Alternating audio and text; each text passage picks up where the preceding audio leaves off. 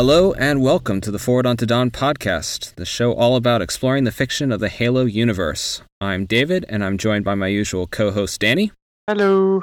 And uh, rounding out this week, uh, we have two special guests from out there in the Halo sphere. Uh, first, we have returning guest Dildev. Hello, from Halo Archive. Yes, uh, and she was previously on episode 17. And we have a new voice this week, Def Guru. What's up? Uh, you want to briefly introduce yourself? Yeah, sure. Uh, I'm Def Guru. I'm a mod on the Halo subreddit, and uh, I try to keep the place from burning down with the other mods. So, A full time job. Thank you. Okay, great. So we've gathered everyone here at the end of 2016 to talk about the year in Halo. Seems like 2016 was probably the worst ever in regards to basically everything else in the world. Uh, but I think Halo, fortunately, was a little bit different. Let's not go there. I guess first we'll go around the virtual table and ask um, what everyone's year in Halo was like generally, uh, and then a high level what they liked and disliked, uh, what was going on. Uh, Def Guru, why don't you start? oh sure, no pressure. uh, I don't know. My year in Halo was mostly just uh, playing Halo Five, mostly to try to help boost the Spartan Company's commendation to get that stupid helmet, which we still have not gotten. Oh man. Uh, but other than that, it was basically just uh, waiting out the drought of Halo books until the latter half of this year, which was uh, difficult considering how many there were the year before. Oh yeah. Yeah, Yeah, and uh, Dildev? For me, the first part was really trying to really analyze what was going on um, with Halo 5, what worked with it, what didn't, um, and just kind of processing my thoughts on that, most of which ended up on the Halo Archive blog. And then, yeah, waiting out um, the time until uh, the books came out, and also playing Halo Wars for the first time. I didn't own the game for a really long time because I was really bad at RTS games. But I watched the cutscenes online, knew the story, and then I decided to finally buckle down and play it, and I actually really loved it. So I'm psyched for Halo Wars too. Oh, well, you, you waste all that time. You could have gotten the definitive edition if you just pre ordered Halo Wars 2 sight unseen and expected it to be wonderful. and what about you, Danny? Um, I, I don't know. Um, I was hoping I'd be spending most of this year playing Halo 5 with everybody, but uh, I see my time dwindle qu- considerably on the game to the point where I just I regularly don't even think about playing it. Never mind not play it. So I don't know why that is, apart from not an entire lack of free time. But I played more Halo 4 than I played Halo 5, and I didn't like Halo 4. so I don't know. I'm kind of sad. Curious case.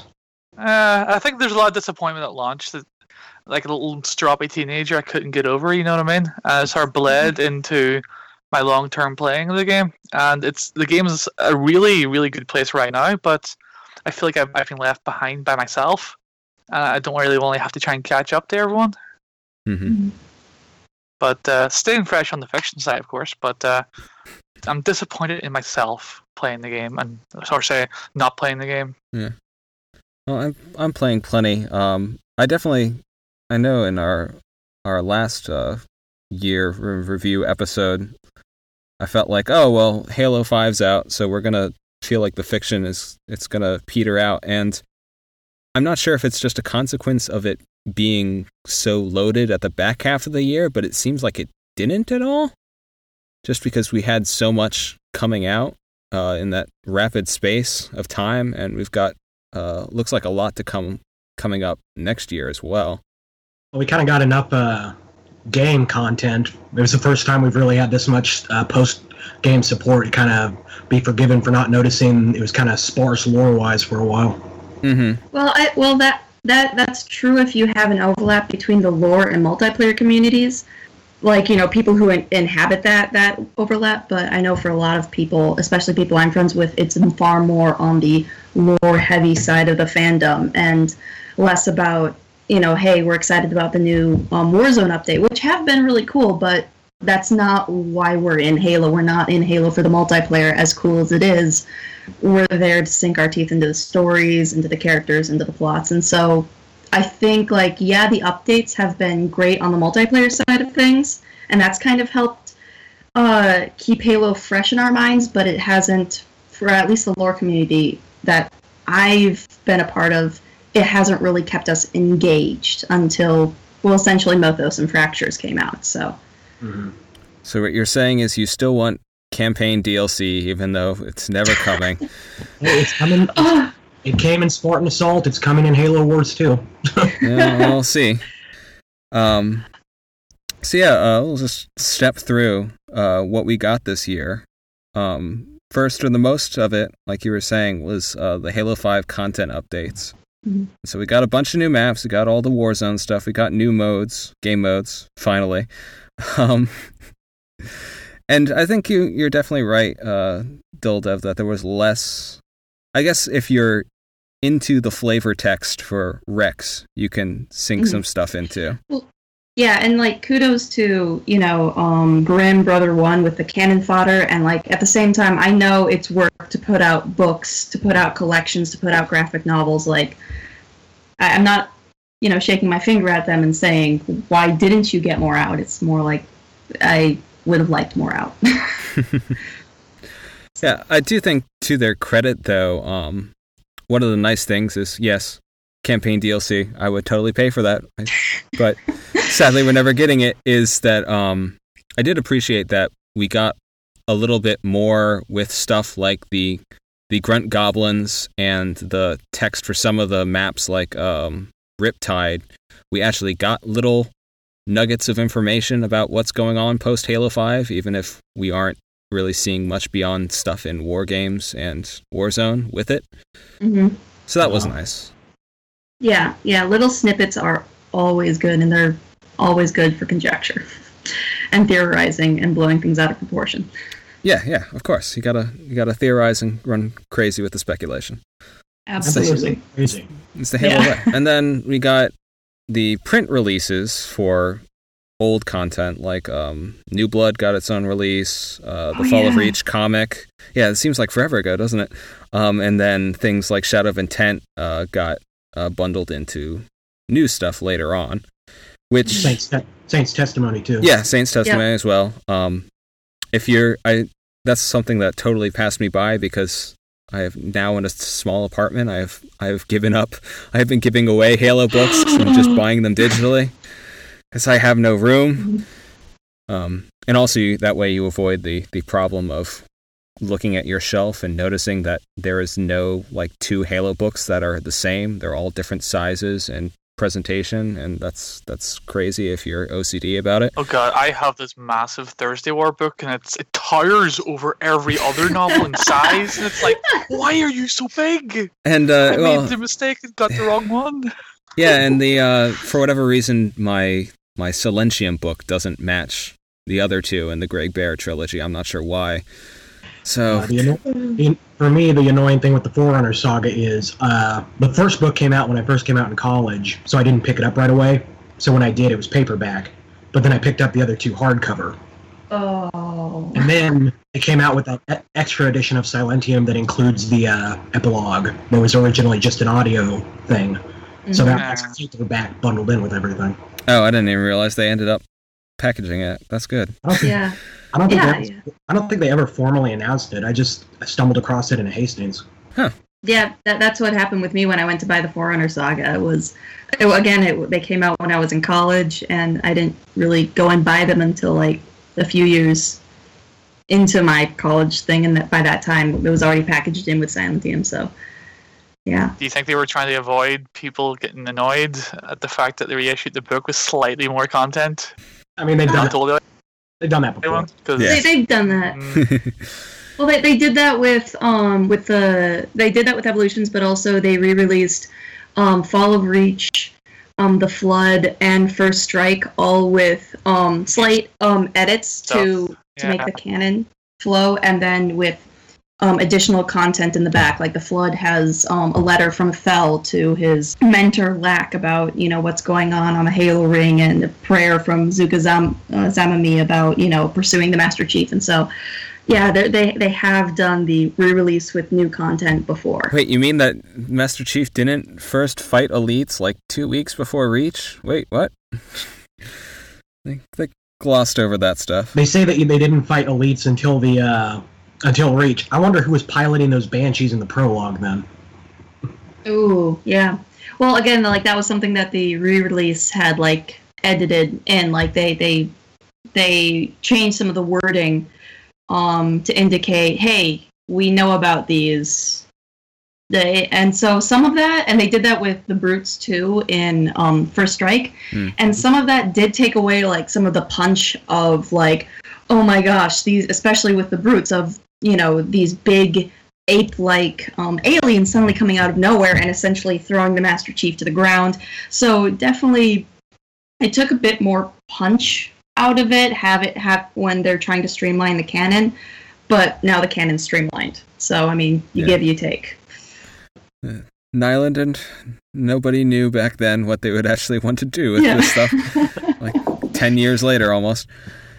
Yeah, and then in random tie-in stuff, we got the Forza Warthog and the Rocket League Needlehog, which did not entice me to play Forza or Rocket League, but it's there if you want it. I, I, I love Rocket League. I have it on PS4 and PC. I'm not getting a second, third version of it, no matter how good that Warthog is. yeah, You're not gonna the triple pre- dip. If I may harp on the hardships of being a mod on the Halo subreddit, when those Forza Warthogs came in, everybody, and I mean everybody, were giving away Warthog codes, ignoring our rule about asking mod permission for that first. Mm. 20 posts a day I was removing. It was ridiculous. Oh boy. Oh man. You just got a triple dip for the games you love. Yeah.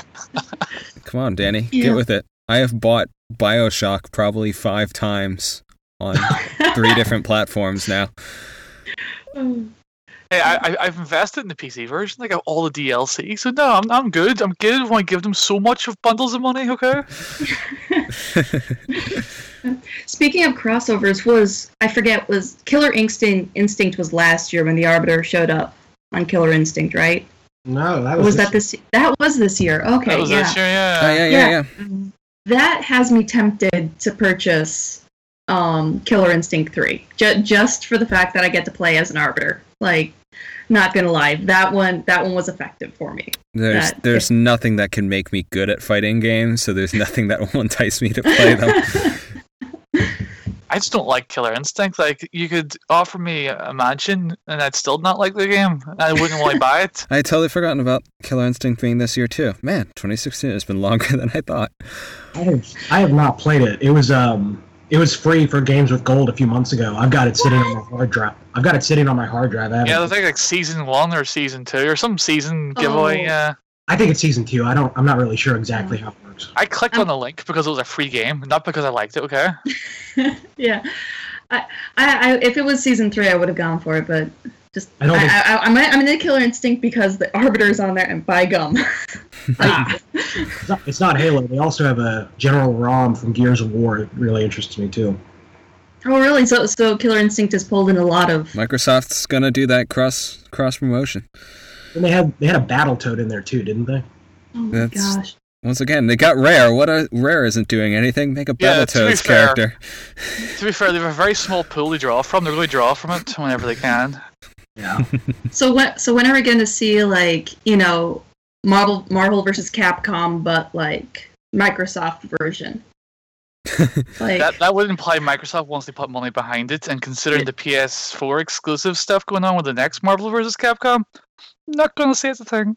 maybe Joel, like you know, there's there's things with um you know say uh Dark Horse, um Hellboy is Dark Horse, right? You know Hellboy versus you know um you know that that canon versus Halo. You know throw those together. What was kind of funny was uh, the head Xbox guy, I think it was Spencer or one of the top ones, was talking about uh, Banjo Kazooie appearing in Smash Brothers, and he was like really for the idea, like like weirdly and creepily enthusiastic about trying to get Banjo into Smash Brothers. So I don't know, maybe we might see Master Chief in there sometime in the future. That'd be kind of bonkers. yeah That- just, that- just to confirm, Hellboy is Dark Horse Comics. I just looked that up. Yeah, okay, yeah. yes, thank you for confirming that. Yeah. So Yeah. you could have Hellboy and Master Chief meet. I know Dark Horse publishes Halo, and I know it used to publish Star Wars. I don't know any other comics it publishes.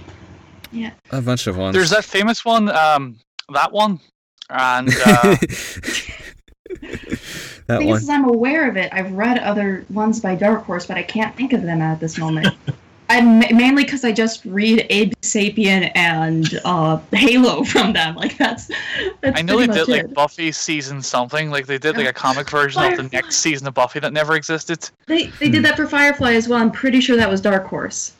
Hmm. They did that for Firefly as well. See, this reminds me of that. I had a comic when I was a kid of Star Trek meets the X Men for whatever reason, and now Oh, I really want like what weird Halos crossover can we have with whatever property?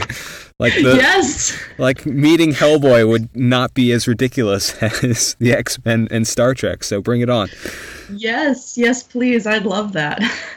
I don't care how stupid it would be. I'd buy it. yeah. just- Same. So I would buy it. Like Star Trek and Doctor Who crossover. Yeah, I'd, I'd read that. Yeah, bring it on. Star Trek, Planet of the Apes, you know. Yeah, Oh, all God. those, all the universes, they must all be Yeah. merged. Just, Ah, just throw some some uh, odd one out, uh, non-canon label on it, and go to town. Yeah. Which actually, I rewatched Legends this year, and Mhm. that was the one story that I actually enjoyed far more the second go around because it is just balls to the wall, ridiculous and enjoyable. It is. it is. Which one? Uh, odd one out, the uh, the one done by the uh, Dragon Ball Z guys, Toei Where- animation. where yeah. it's Spartan one one seven just running around fighting. One three three seven thirteen Oh, yeah, sorry. seven. yes. I just love the I love the way he introduces himself and they're like, I am Spartan thirteen thirty seven. Yeah. it's the odd one out was so good because it basically took all the anime tropes and smashed them together, and it was wonderful. Yeah, and I think it, and as comparison with where I think the rest of Legends falters is that it's anime tropes played straight. It's like, oh my god, the Spartan's a woman, shocking! Like, just Yeah. all these sorts of things I didn't like, but odd one out. It's like, yeah, we're doing that, but it's also ridiculous, and we accept that it's ridiculous, and I appreciated that. So that that's gone up in my in my estimation in 2016. Mhm. Yeah, I think um, out of Legends, which I I have it like that's my cleaning soundtrack essentially. Like if I need to clean my like for instance my apartment or my room or whatever I'm staying, I just stick on the DVD and let it play because I know what's going on. And then if it gets to a part I want to see, I just turn around and watch it, and then go back to like cleaning dishes or whatever. So yeah, after kind of rewatching or re-listening to it, um, Odd One Out is definitely enjoyable. But I still think that you know, despite the shocking, the quote-unquote shocking twist of Spartan's a woman, um, I still think that um, shoot, Homecoming and The Babysitter are are the probably the best in terms of storytelling, in terms of creating an arc for characters and using both visual and verbal means of communicating said arc. Those are those are both really good. I think personally my favorite's probably Prototype. Uh, I have I Just have like giant with mechs blowing stuff up. That's great. I, mm, Max, mm, I want more. None of you guys mentioned the classic that is Apartment One One Seven. I'm I'm I'm shocked, guys. that wasn't like Halo you're talking about Legends. the That was pinnacle before. of, of Halo animation, guys. Like no one mentions the the giant great elephant in the room. That that is true.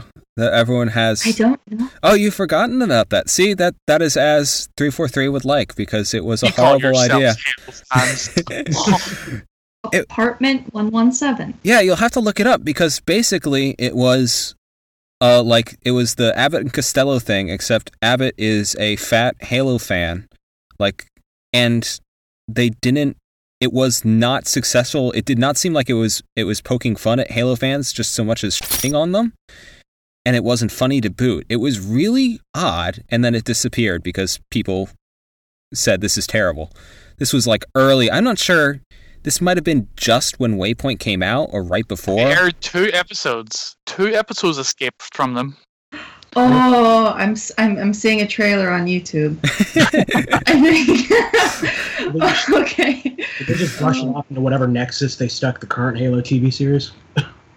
it's still happening. It's still happening. Okay. Oh.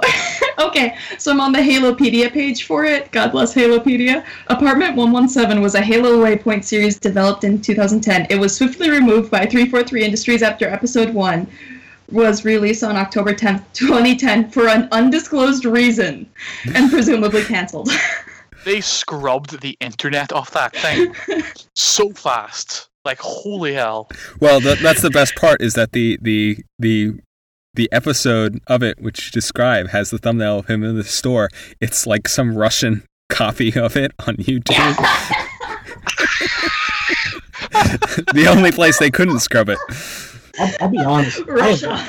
I'll be honest. I have never heard of this before.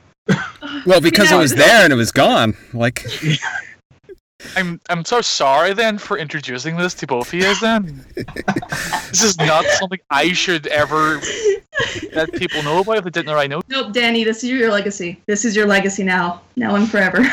Happy 2016. Well, and yeah, and actually, speaking of, can't forget, speaking of Russian stuff and scraped off the face of the internet. uh, also in 2016, uh, we lost we lost Halo Online.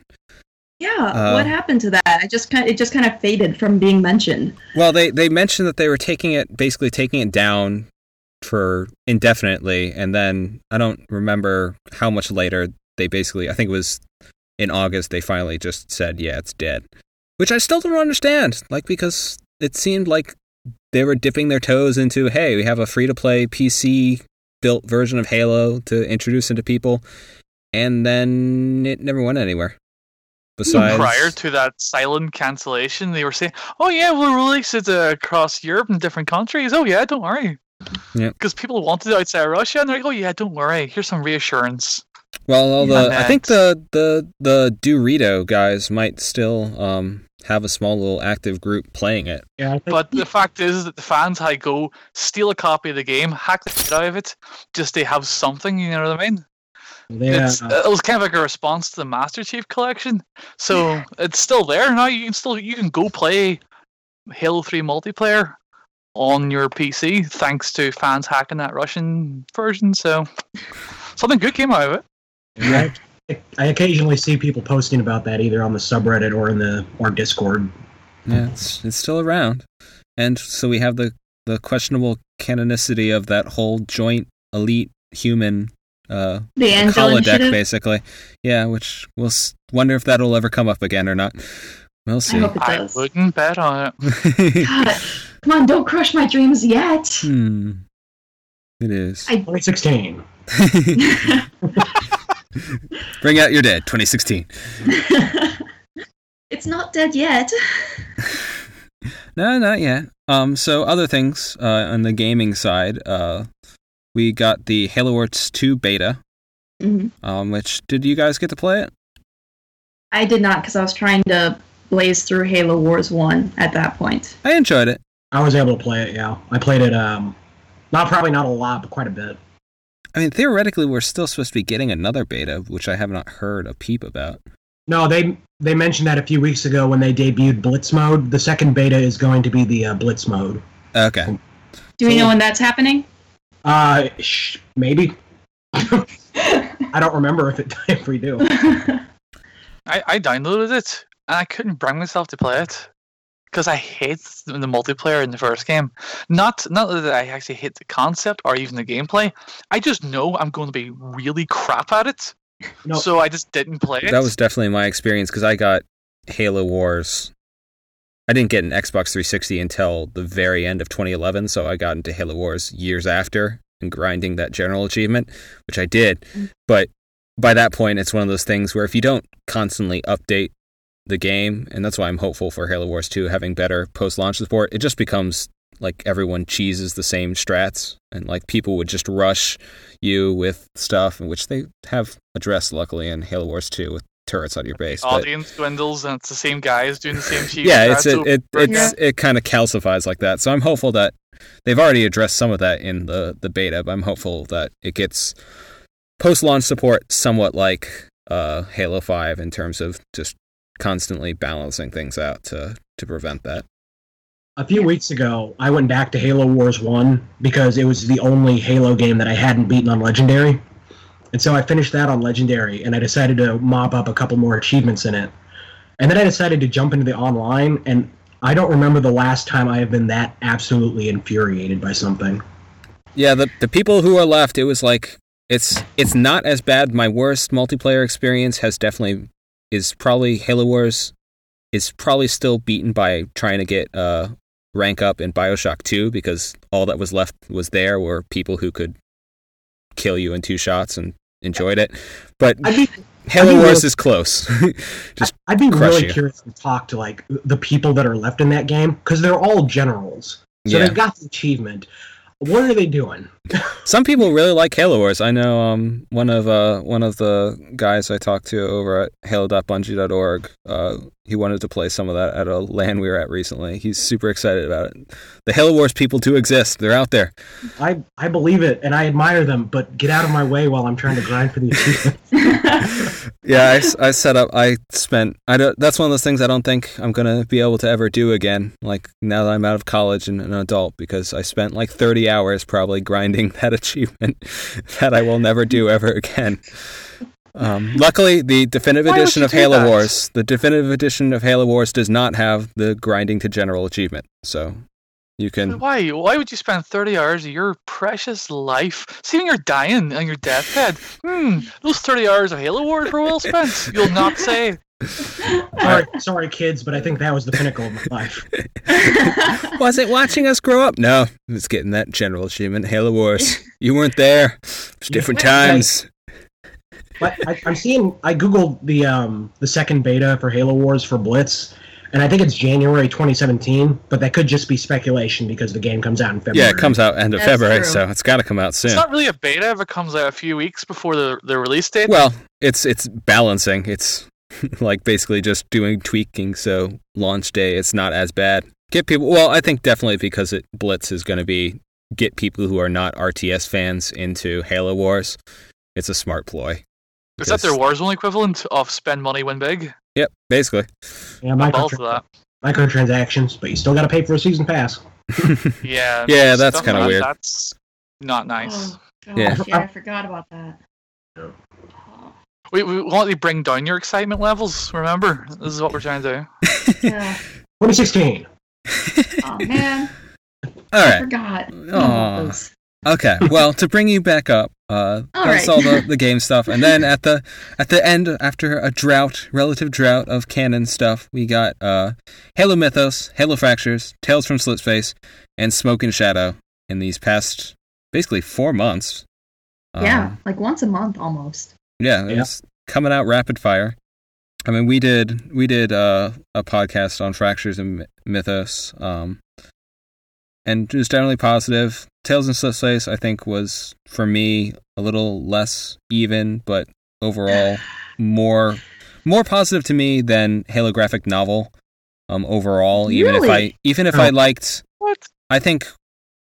Did we do- even if we did, my thing is, I think that Tales from Slip Space was overall more even than Halo graphic novel. Even if Halo graphic novel had stuff both from an art standpoint and story that I liked far more, I think Tales from Slip Space overall was more even.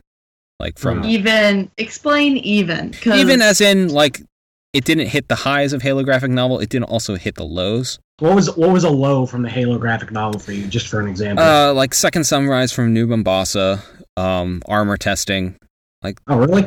I think those. I mean, it's kind of unfair to say in some respects because, sort of like how Halo Wars Two, they've talked about how it's going to be so important to canon. Like Halo Wars didn't have that luxury in 2009. It's the same thing with the Halo graphic novel. They didn't really have the the opportunity to do as much stuff um, in the expanded universe, but still. And then there were things like I loved um, Last Voyage of the Infinite Succor, but Oh, yeah. to this day, I cannot understand what's going on in some of the panels. Like, I still cannot tell where Halfjaw actually loses his mandibles because the art style is so bananas.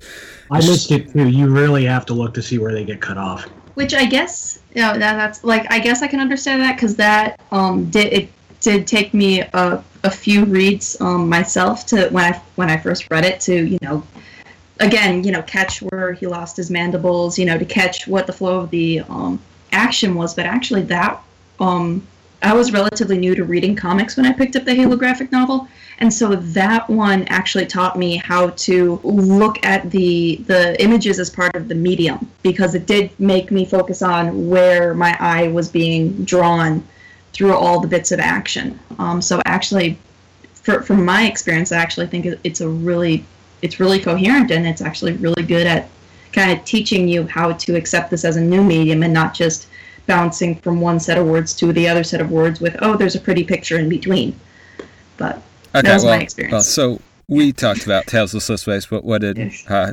Def Guru and uh, Dildev, what did you think about it? Since I've said my piece. Uh, I don't know how spoilery can I be. yeah, we will. We will say question. that we will fire off the spoiler horn here. If you don't want to hear about these these stories that came out in 2016, get a move on. Uh, Serina died. yeah. Yeah. Which I honestly, if you had to have seen coming, uh, mm-hmm. but I don't know. I my impression of the Halo of Tales from Slip Space was I like gra- the graphic novel a lot more. I'll be honest. Uh, Tales from Slip Space kind of let me down a little. Uh, yeah. I enjoyed the uh, um, Spirit of Fire story, and I enjoyed finding out what happened to uh, Serina, even though you know you can kind of piece it together with the AI lifespan. But I like they uh, explained the uh, legendary ending for uh, for uh, you know Halo Wars One a little bit. Yeah, I thought that was actually a really interesting choice. That like you think the cliffhanger, it's like oh Serina's waking up, something's happened, and it's actually kind of basically her farewell farewell note. Uh, which I, I thought was I, an interesting twist. I kind of love like it gives a little more insight into Jerome, which mm-hmm. we don't, really don't know anything about him, but like he's this paranoid about Anders' uh, uh, position as like a security risk that he like he rigs his cryopod to open if hers opens. Yeah, which was a, a nice touch too. I mean, if you didn't if you didn't read the timeline events to Halo Wars, you probably didn't know much about besides that like single line when they're leaving Arcadia. Yeah, um, yeah. Mm-hmm. But uh, I don't know. Then that, the other stories, like I don't know, those other stories didn't really do it for me. Like the the one with Blue Team, it did nothing really happened in that. It was we got to see Fred ye- yelling at, a, at an asshole. That was uh-huh. uh-huh. Which I feel like I feel like if Halo Five had really gone into like the Master Chief, you know, breaking down from doing so many missions, like that story might have had more of a punch. But mm-hmm. as it is, it's just like this guy, hey, it's this guy who's this rock, and will he ever crack? And uh, no, he won't. yeah.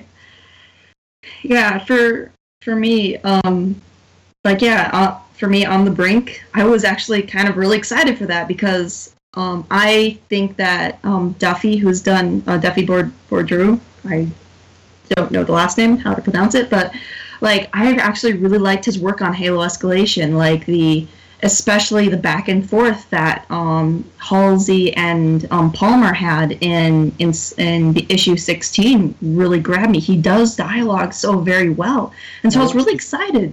That was for, the best issue of Escalation.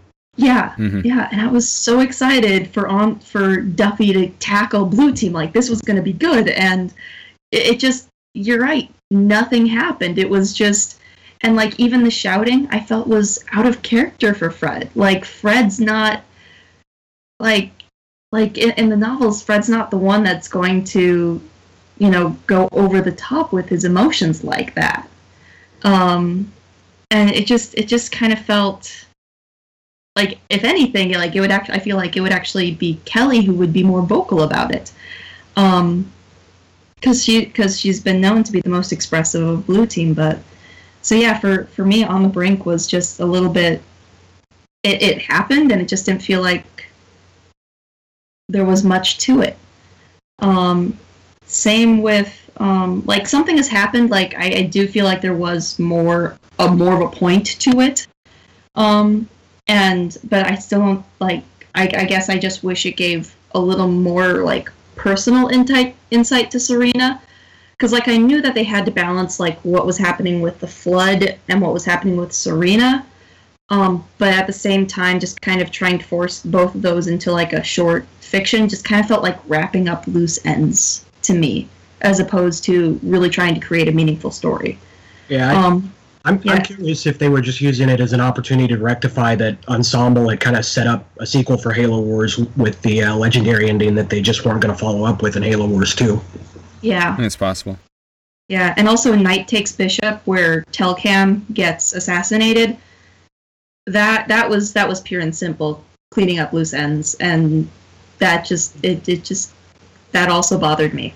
Did you- Like, Did you happen to read the um, the Waypoint uh, it, uh, entry where it was inter- in- interviewing all the artists and uh, writers for the? Uh, did but a while ago. Okay, because I, I remember specifically the, the writer for that story saying that he wasn't he basically wasn't writing a story he was just writing an action piece and so so that whole story kind of felt a little hollow to me Yeah, yeah. And- um, oh, go go for it. sorry uh, but uh the the way tales of slipspace kept getting leaked for like the two months before it came out like even though i tried to avoid spoilers i knew telcam was going to get taken out and everybody's like oh if you get if you think if you're going to be mad about Jul 'Mdama dying you're going to be pissed about telcam and i was sitting there thinking well not really telcam had to me at least telcam was kind of just a stepping stone for setting up Jul i wouldn't have Yeah. been Yeah. I wouldn't have I wasn't upset with the concept of him dying at this point. But then we get to that story and there's no dialogue, no motivation given for why oh Yeah. the sudden turnaround about executing him and then they just they pop him in the head with a Spartan we've never seen before. Yeah, yeah, it's yeah. There, there's there's so very little wrap up. The two the two stories that I did find like Fireteam Majestic was kind of like a small cute story. Like the Poker Night was small cute. I don't feel like it really had a point, but it was it, it was kind of a follow up to Madsen kind of pummeling Thorn on the practice floor after Demarco died. So there was there was some con- um connective tissue there for for the storyline. So in that sense, like like I, I- kind of put it at the same level of like, you know, something has happened with Serena. Uh Um, but for me, the two that really stuck out were like, well, Undefeated was an interesting take that was really similar to um, the Fracture story called Shoot. Uh, what Remains by Morgan Lockhart, in which just these kind of people isolated after the createds, you know. Yeah. Just uh, just the everyday people, basically. Not yeah any. what what happened to them. Yeah and so that was and so like also these people being forced to really take desperate measures like you know in undefeated they're essentially committing mass suicide. And in what remains they're essentially saying yeah cortana will help you just save our butts. Um and and so like i did think undefeated was an interesting look. I do like what remains better. I felt like i just felt that one was was a better telling of it um, but I did um, enjoy it. I thought Hunting Party is probably my favorite, just because it ties in, because just because it was a really great introduction to Atriox and kind of him being this more. I, I'm at least I'm hoping, like he is this fearsome warrior, but he's also kind of this philosopher. It seems like. Um, and I like one of the lines that he has in there, like that he's that he's not like Tartarus. And I'm like, you know what? That I, I like this. I, I think that'll make an interesting character. It's like it's like Maccabeus from uh, Contact Harvest of being this warrior and this philosopher at the same time, and I'm really excited to see a brute character come out like that. It's- Mhm. Speaking of uh, Maccabeus, it was interesting. The story started off with them saying like part of their cleanup operations of beating the brutes was uh, beating tar- the crew of Tartarus's old ship, R- Rapid Conversion. Yeah, Yeah, that was a nice little touch. Yeah. Oh, by the way, that uh, story of that fracture story you were trying to think of is Breaking Strain. yeah, Okay. Yeah. Um, well, uh, so and then uh, that mentions all of them except Dominion Splinter, uh, uh, which I I apparently am diametrically opposed to Halo, uh, the entire Halo archive group on that. I think it's totally reasonable and understandable that Cortana's quote unquote gone evil, and that I don't think this was actually an attempt by 343 to retcon like oh actually it's just this this rampant fragment of her that's evil not the the real cortana you know? Um but i'm apparently in the minority on that opinion. Well, the thing is, is with Cortana, there is implications that she could be as vindictive, as controlling, as manipulative, and even as stalkerish. Like she's pretty stalkerish towards John in Halo 5. Like that's some that's some Edward Cullen level crap going on there. um and and like so so there are indications of that in the fiction especially of her being vindictive like holy smokes like what what she did to ackerson um and you know what she was willing what lengths she was willing to go for. But at the same time we see her constantly fighting these urges as well and when she overcomes those urges especially in halo 4 when she's breaking down that is when it's um uh um, that, that's when she's portrayed as this heroic person and portrayed as she's finally overcoming. She's achieved victory over these things. And if they had made an actual character arc to Cortana going imperialistic, um, that that could I could see it happening. But the thing is, is that there was no arc, not even with the cor- shoot. What was it called? Dominion splinter? Yeah, yeah, dominion splinter. Um beautiful artwork beautiful writing. I'm like i'm not going to deny that. That was a gorgeous piece. That one um, that one two page spread where you have to hold the book sideways really threw me off though. Yeah. true. Yeah um so i won't deny that. It's beautifully written beautifully drawn. Um but at the same time it's this it's a lot of contradictions that could happen, but there needs to be development there for it to actually make sense. Instead of like, I know a number of people who pointed out that, you know, um, her saying like, "Hey, you know, these composed individuals can just ride in torment. I don't give a crap about them." Is directly opposed to her breakdown in Halo 4 when she sees um, Ivanov Station get composed and she's emotionally destroyed by it um, emotionally destroyed by hearing that. I think that's, I mean, part of the problem there is I can I understand where you're talking about the arc, um, because this is basically this doesn't actually tell you a lot about Cortana besides, I mean, to me this is just old Cortana in that she finds some place, she finds something that's in her way and she knocks it out of the way and so we don't actually see any of the the imperialistic Cortana, she's basically just lying through her teeth. Oh, I'm just uh, fragment. Don't mind me. Uh, what's going on, by the way? And uh, so it to me, it actually the it reminded me a lot of the the passages in First Strike where she's um, fighting with the Covenant AI um, aboard the Ascendant Justice more than anything else. And I, I do think you're right that we have her at point A and point B, and we don't necessarily see that change, even if it's plausible. Okay. I like I, I can I can see where you're coming from, and I guess it ultimately comes down to the interpretation of the line of um, Cortana in regards to the composed individuals. I will not let them touch this place. I'm a fragment, a splinter.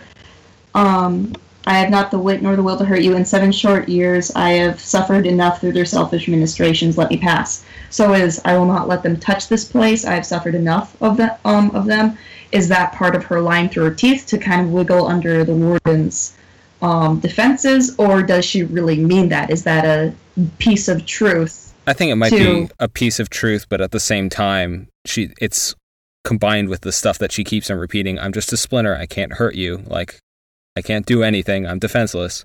So I mean, it depends on how you read it, but it's married with the stuff that's patently false. Looks like we need to hunt the truth. Dun dun dun. we, season three. Season three. We need season three of that. Um, such a good show. Um, another shoot. I had something else, but oh well, it's gone. Do you really want season three after season two? Season two is such a letdown. After I season like season two. I like season two as well. Like it wasn't like the it, season one felt a lot more cohesive in a strange sense because season one was kind of written in pieces as they got feedback but and whereas season two was written in a whole chunk but like like I, I do think that there was a different atmosphere to it than season one but i still i still think they're both good i want maya to break then now, now that she's an AI, and now that uh, Saren, according to Fractures, may have released her and the other AIs out to the domain. So, Yeah. free Ben Giraud, 2017. I might get her back. Yeah. Um, yeah, and so uh, we got the last thing we got uh, was Smoke and Shadow, which was uh, tie-in to uh, a short story from Halo Fractures, um, and kind of, sort of, but also doesn't uh, tie into Halo Wars. Um, it's more like kind of a side ancillary story to it. Um, following around Forge's daughter is going to be real upset to know that he got nuked in the sun of a Yeah. foreigner planet, but um, what can you do? Uh, it'll be interesting to see how much, like a lot of the stories in uh, and fractures, especially. It'll be interesting to see what actually gets followed up and what doesn't. You know? Um, Yeah. We're still waiting on them to follow up on stuff from Evolutions. Yeah. well, we've kind of gotten stuff from Evolutions. Which story in particular? The uh, um, the return. most, yeah, most. That's the big one. Mhm. Return. Oh, that'd be a good one to see some follow up on. Especially with a lot of like, well, okay, the created kind of have steamrolled the space politics aspect, but like, you know, it, it- before the created, you know, there was a lot of talk between the swords and UNSC about joint occupation. You know, where does where does the shipmaster from Return fall in? Is he is he um, a part of the swords? Is he somewhat you know tied into the swords? Is he his own faction? Is he a part of a covenant splinter? What's going on? Yeah, I feel like that might be one of those things that, like, uh, like the fall of Reach and stuff there, that uh, has gotten out of date as the universe widened. The return might Mhm. be one of those ones that's kind of dangerous to go back to because everything else has passed it by. Like, obviously, when they wrote it, they didn't have a clear idea what the post Halo Four world was going to be like, um, and now they do. It's also weird because it, it, if you look into it, it's set in 2559. Of all things. Is it? Yeah, I, mean, Uh, I know. It's it's really weird. Like I don't think they flat Six say- yeah, six years after the. Yeah, so you're right. I didn't realize. I thought it was 2557, but yeah, it's it's definitely set after everything else. So it seems like it's one of those things going back now. Like, in order for the story to make sense as written, he has to be sort of basically a minor character, not really involved with all the other stuff. Um, but who knows? They vaguely uh, followed up on uh, Headhunters. We've gotten uh, with uh, Tales from Slip Space, we see more of the the red sworded uh, Spec Ops elites. Yeah. Anything else you want to Uh. digress into on evolutions? Otherwise, I was I was just asking um, if there was just in general what uh, plot points you were hoping got addressed in 2017 that might be lingering from whatever media. Jeez, well, Shadow of Intent, I think, was the one of the best pieces of fiction that came out in 2015 and was at the beginning of 2016. Um, but yeah, I'd love to see a follow up on what Rtas 'Vadum and the Shadow of Intent are doing, and the kind of th- them trying to find the San'Shyuum and possibly make peace with some. Um, I think that would be really cool to explore, kind of going out farther into the the farther reaches of space, kind of beyond um, UNSC or Covenant or Swords um, space. Well, it's all just Cortana space now. Fine. Have an isolationist story with them in it, with with the Shadow Intent, with Stoll, you know, punching the heck out of some created somehow. Well, and and that actually that's that's something I've been meaning to write an article about it. But in terms of post Halo Five stories, if you don't want to have the created involved, setting it with the Covenant makes the most sense because there's got to be little fringes of Covenant we haven't really seen, and they don't have AIs, so there's no one to Mhm. run the show there. Um, so that might come in come into play at some point. I'll never know. I really actually want um, Broken Circle uh, which was 2014 to come back because tying into what you're talking about, we get to see the crazy, the crazy uh, plant-based uh, San'Shyuum who stayed on their planet, and it's not inconceivable that some of them managed to actually escape before their sun went kablooey. So I really hope that some of them are rattling around. If, And then- if the sun even did go kaplooey, because there's Yeah. that Yeah, that's If- true too. Whether or not it actually did, we still don't know uh, definitively about that. Um, and then there's all the stuff with uh, the the installation there that we don't know about. Uh, what's happening with that group of uh, the zealous uh, covenant or zealous elites, I guess, uh, and whatever Yeah. happened to them would be nice to know. I don't know. There's lots of stuff. I'm look, yeah, I'm looking also forward because Matt Forbeck also has a story um, that that's connected to his lessons learned um, Mhm. short story in here coming up, right? I'm really excited for that. Like, I am a sucker for Haley characters, obviously, um, if you if it hasn't been clear, and um, I love I love the the kind of um, kind of tense um, partnership that Lucy and Tom and Mendez have to have to have with um, with Kasha, like, and, and kind of the whole tension between um, uh, Sangheili and humans occupying and trying to live in the same space on on Trevel and on Onyx. Um, you know, we could get something that's like I don't know, as good as District Nine with I don't know, maybe less blood and transformation, but like but like that that I I love I love stories like that. I would I'm looking forward to what Matt Forbeck brings up, especially if it's connected to lessons learned.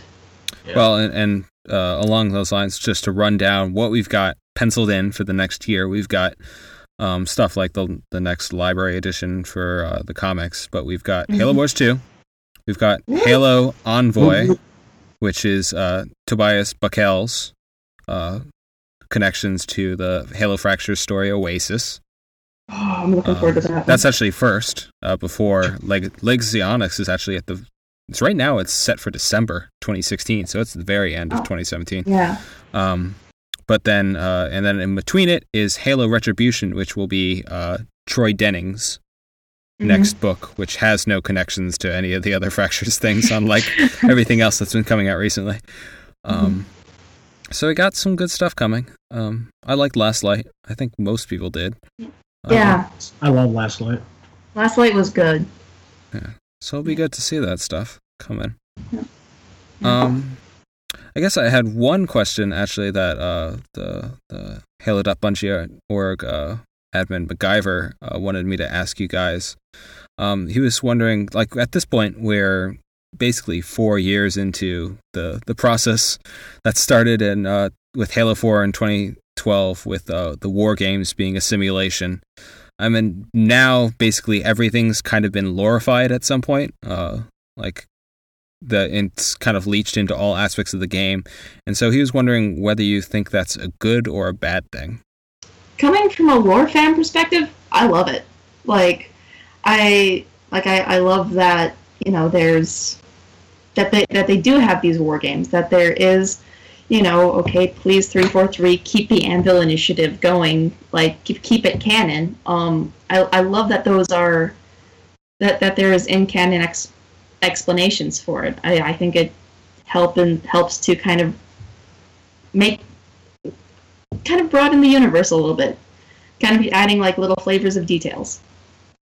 Yeah, and like what we were talking about before, like without those little details, we'd have gotten nothing for six or seven months of the year. yeah.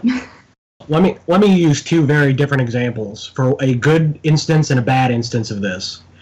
Um, one is a good. The good instance was when the Rocket League uh, Needle Warthog came out, and in the Canon Fodder, they just had that stupid letter from that guy at the company saying like, "Hey, let's make this Warthog and put a bunch of needlers on it." and this guy came like, "That's the stupidest idea I've ever heard, Nate," or whatever. A bad example for that, I'm going to go all the way back to post Halo 2's release with um, the uh, McFarlane action figures. Uh, that that th- those action figures are the only reason that we knew uh, the heretic leader Ephraimi and the prophet of Mercy's names was because they were revealed in those action figures. And so the only way for somebody who didn't buy the action figures to find that out was through like secondhand sources like Halopedia. God bless Halopedia. Yeah, yeah, sure. so I'm saying do fun stuff like the Warthog thing. Don't give like key information in like I don't know, scrambled away in some internet post. Okay, yeah. I'll agree with that. Yeah, I think overall, um, definitely like Dildo, since we are of the the lore persuasion here at Forward Unto Dawn, it's obviously a good thing.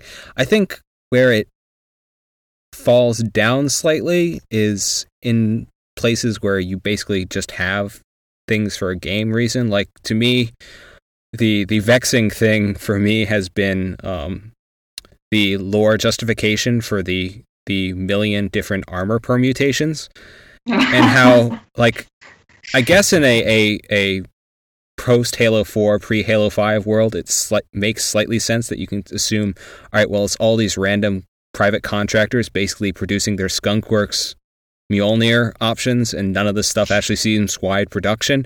But it's still kind of ridiculous that they've got like 20 different permutations for like the one time you'll be in a volcanic asteroid that's below 20 degrees we've got the helmet for it and stuff like that it's like there's no there's there's no way to make all that stuff make sense like in terms of a pure logistics standpoint It is. It is. I was going to actually bring that up. That's that's one of the biggest downsides to it is because of the the way they've taken multiplayer and the player customization.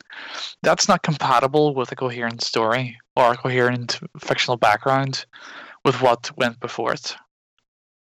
It just it, it just isn't. Uh, it makes no sense, and so you have that big discrepancy between this massive hyper industry that makes these suits hyper industry there's not one industry it's a conglomerate of, of these mega super companies doing this stuff. And, and yet it's never mentioned or, or even hinted at you know what i mean? It's and it's, it's technically impossible as well considering the state of the current halo universe but just just you know what i mean? It's still canon.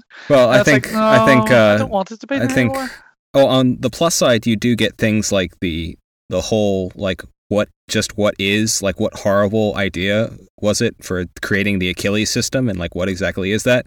On the other hand, like Grim or whoever is working hard at 343, like you can't make 60 different visors have unique flavor text that matters and so it just kind of becomes the the the equivalent of, of halo technobabble it's like uh, something logistics system synergy with something something mark 5 gen 2 something.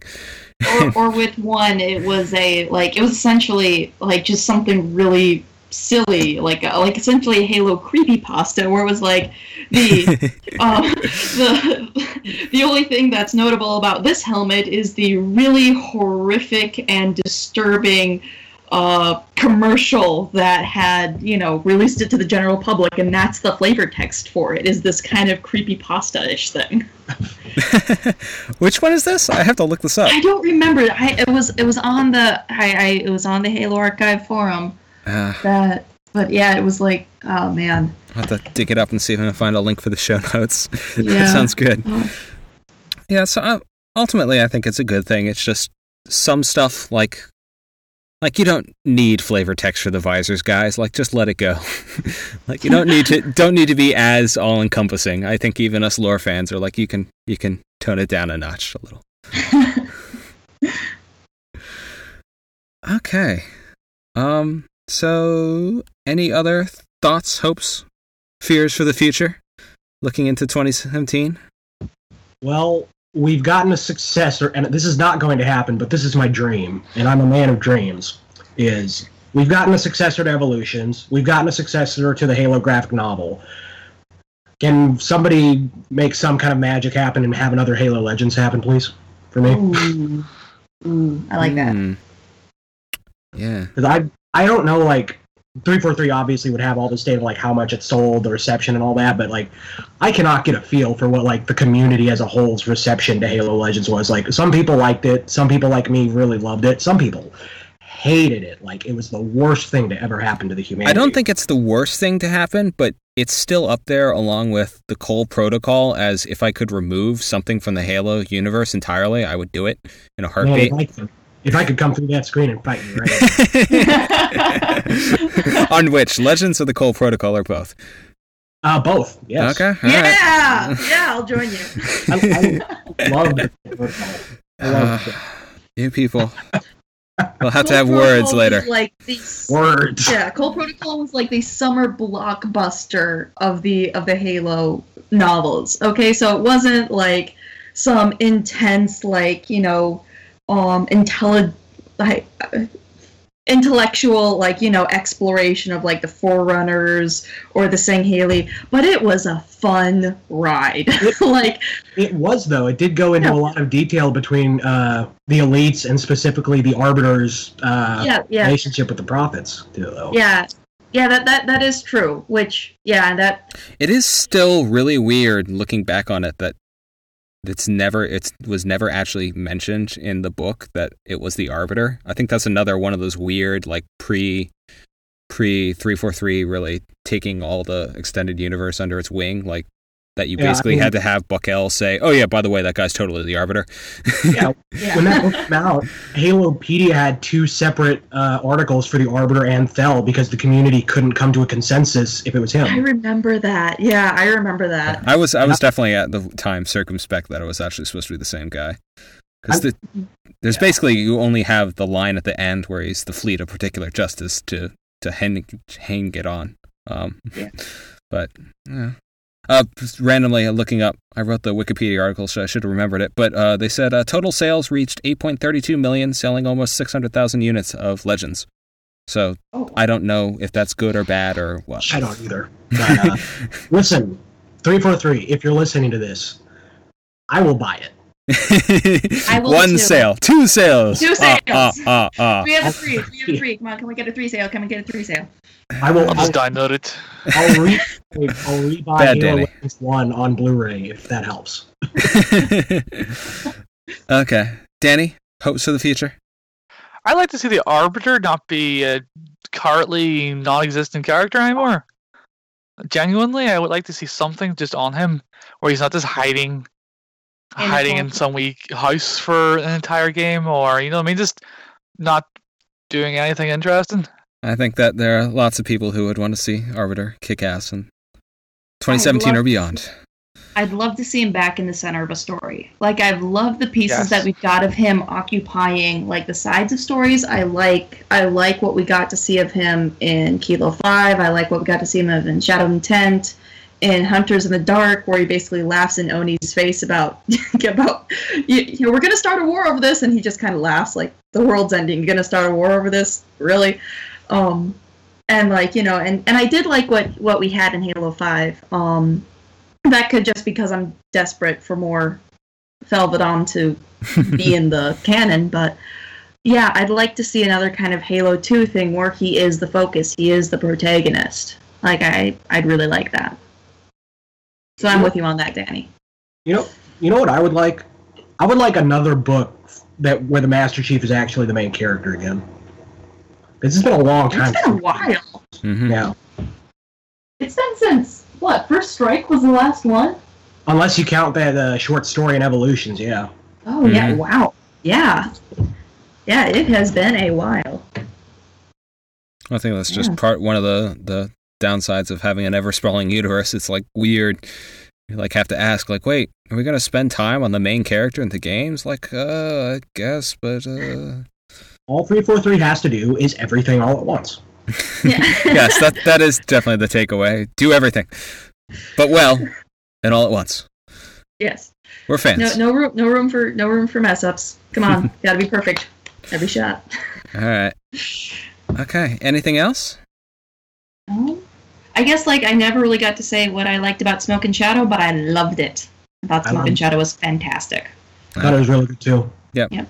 I was really surprised they they had a lot of like lore connections and everything. Like I didn't expect Gek to show up in that. That was Yeah. so cool. Well, and, and it gives him it gives him a nice backstory before he just runs around and then gets killed like a mook in Spartan Ops. So that was nice. Yeah, and I think even Brian Reed, when those episodes first came out, he said that they have a really interesting backstory for Gek that they uh, didn't have the time to show at the time. Like he he was in the midnight facility for uh, Oni's prison, and he escaped somehow. Yeah. Yeah, so that was a nice touch. And then we got brief little brief little mentions of Venezian uh, stuff from the Kilo 5 trilogy. Which actually, all right, that's actually that's what I should say. If uh if I didn't get anything else uh besides Broken Circle, I would really love um, Chol Von to come back from Yes. like Yes! the the the pissed off ship mistress Yes! with who wants to like basically create her own jackal style covenant and run the, the universe. I, I really liked her. And she just which I remember commenting on, she basically just disappears at the end of Mortal Dictata. Like you think she gets off, but it's never really commented on. So I really wanna I really wanna follow up with her and see where she's she is four or five years down the line now. Yeah, I- I don't know your guys' opinion on the Kilo 5 trilogy, so I don't know if I'm stepping on any toes if I'm saying this. But as somebody who uh, who thinks Mortal Dictata is probably one of the worst Halo books ever written, Chol Von is was probably one of the more interesting characters in the entire universe, honestly. I'm going to reach through that screen and no, I, I won't do that. Maybe lightly chide you about that. I think I think overall the Kilo Phil- trilogy, like separated from all the the fan the fan rage that came out at its time, I think it's solid. But I think especially when Mortal Dictata came out, and my opinion hasn't really changed, is that she kind of got a bad nest of eggs to work with in that she had to follow up the beloved Ghost of Onyx, which 343 w- clearly was not interested in in taking uh, where it was, uh, where people hoped it would go, and then Mortal Dictata is really the story she wanted to tell, and then we got this stuff in the first two books that didn't really go anywhere with regards to the whole Spartan thing, and so in that respect, it seems kind of a waste. Well, I don't. Have you um have you ever read any of uh, Traviss's other work? Besides Human her- Weakness, that's it. Okay, Um, I read I- her stuff on uh, Republic Commando. Okay, yeah, I've read two, I've only read two of those. I've read Order 66 and 501st, but I've also read all of her Gears of War books. And those are I think her Gears of War books are really fantastic. Like that is a great uh, EU for Gears of War. The, she her writing style is that she takes a group of characters and she really analyzes them, but she does it over a really long period of time. Mm-hmm. So with all the little detours on the way, and like you're not even sure what the final destination is, and like she did that with uh, the Kilo Five trilogy, but it just didn't jive for me really. Well, and then there was things like it was post Ghost of Onyx, but it was basically set like within two months of Halo Three ending, so it wasn't the the big like leap forward we all expected going into Halo Four. There were lots of weird things that I think don't I'll- I'll- as much as she gets the heat for the trilogy. I think she had some issues like like she was working with what she had. I, I would be curious to, to know like who's if it's her if it was her somebody at three four three that might be responsible for a lot of the ire of the community. Really, Yeah, I mean, I think she's an easy target, especially for the Star Wars people who are already offended.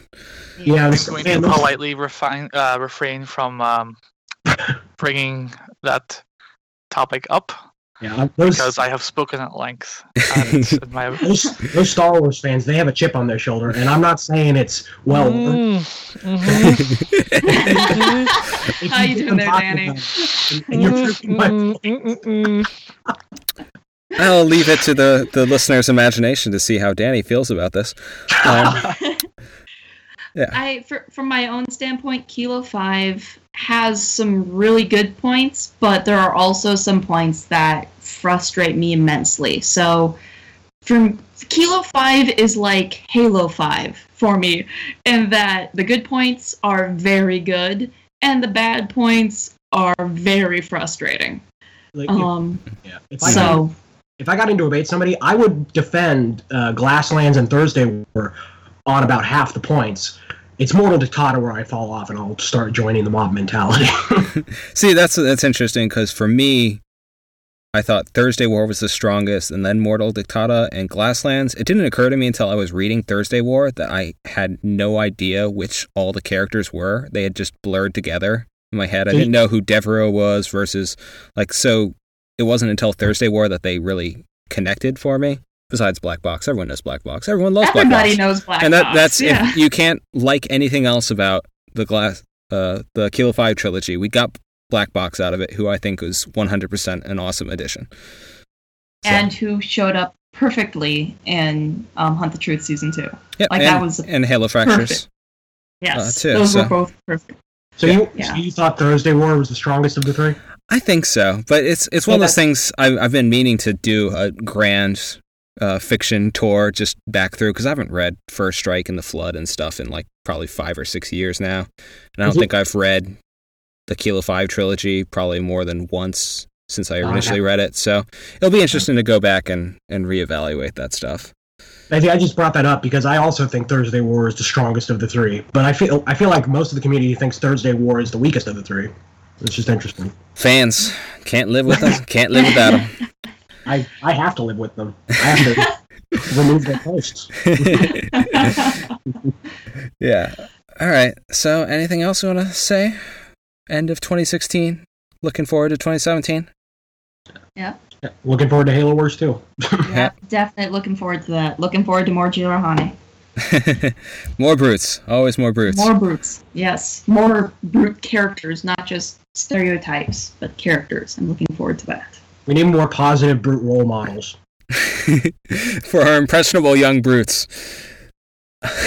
oh, oh man. Yeah, like we, we need more Caster. Was it Caster who was in uh Last Light? Was that Yeah. the Mhm.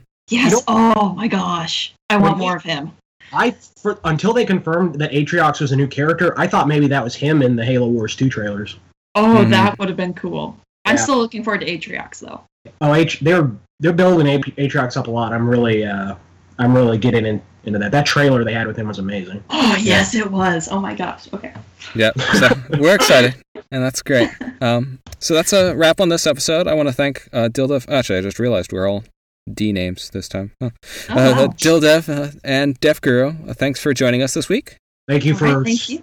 Thank you for sparing me from the crippling loneliness of my life. Thanks for having me back. I liked it. All right. Uh, you'll find uh, links and show notes uh, for this episode at uh, forwarduntodon.com slash fudcast20, and you can join our forums at assembly.forwarduntodon.com, uh, or follow us on Twitter, or subscribe to our YouTube channel with the handle Forward Dawn, because Forward Unto Dawn was taken. Bastards. Thanks for listening. Have a great new year, and we'll see you in 2017.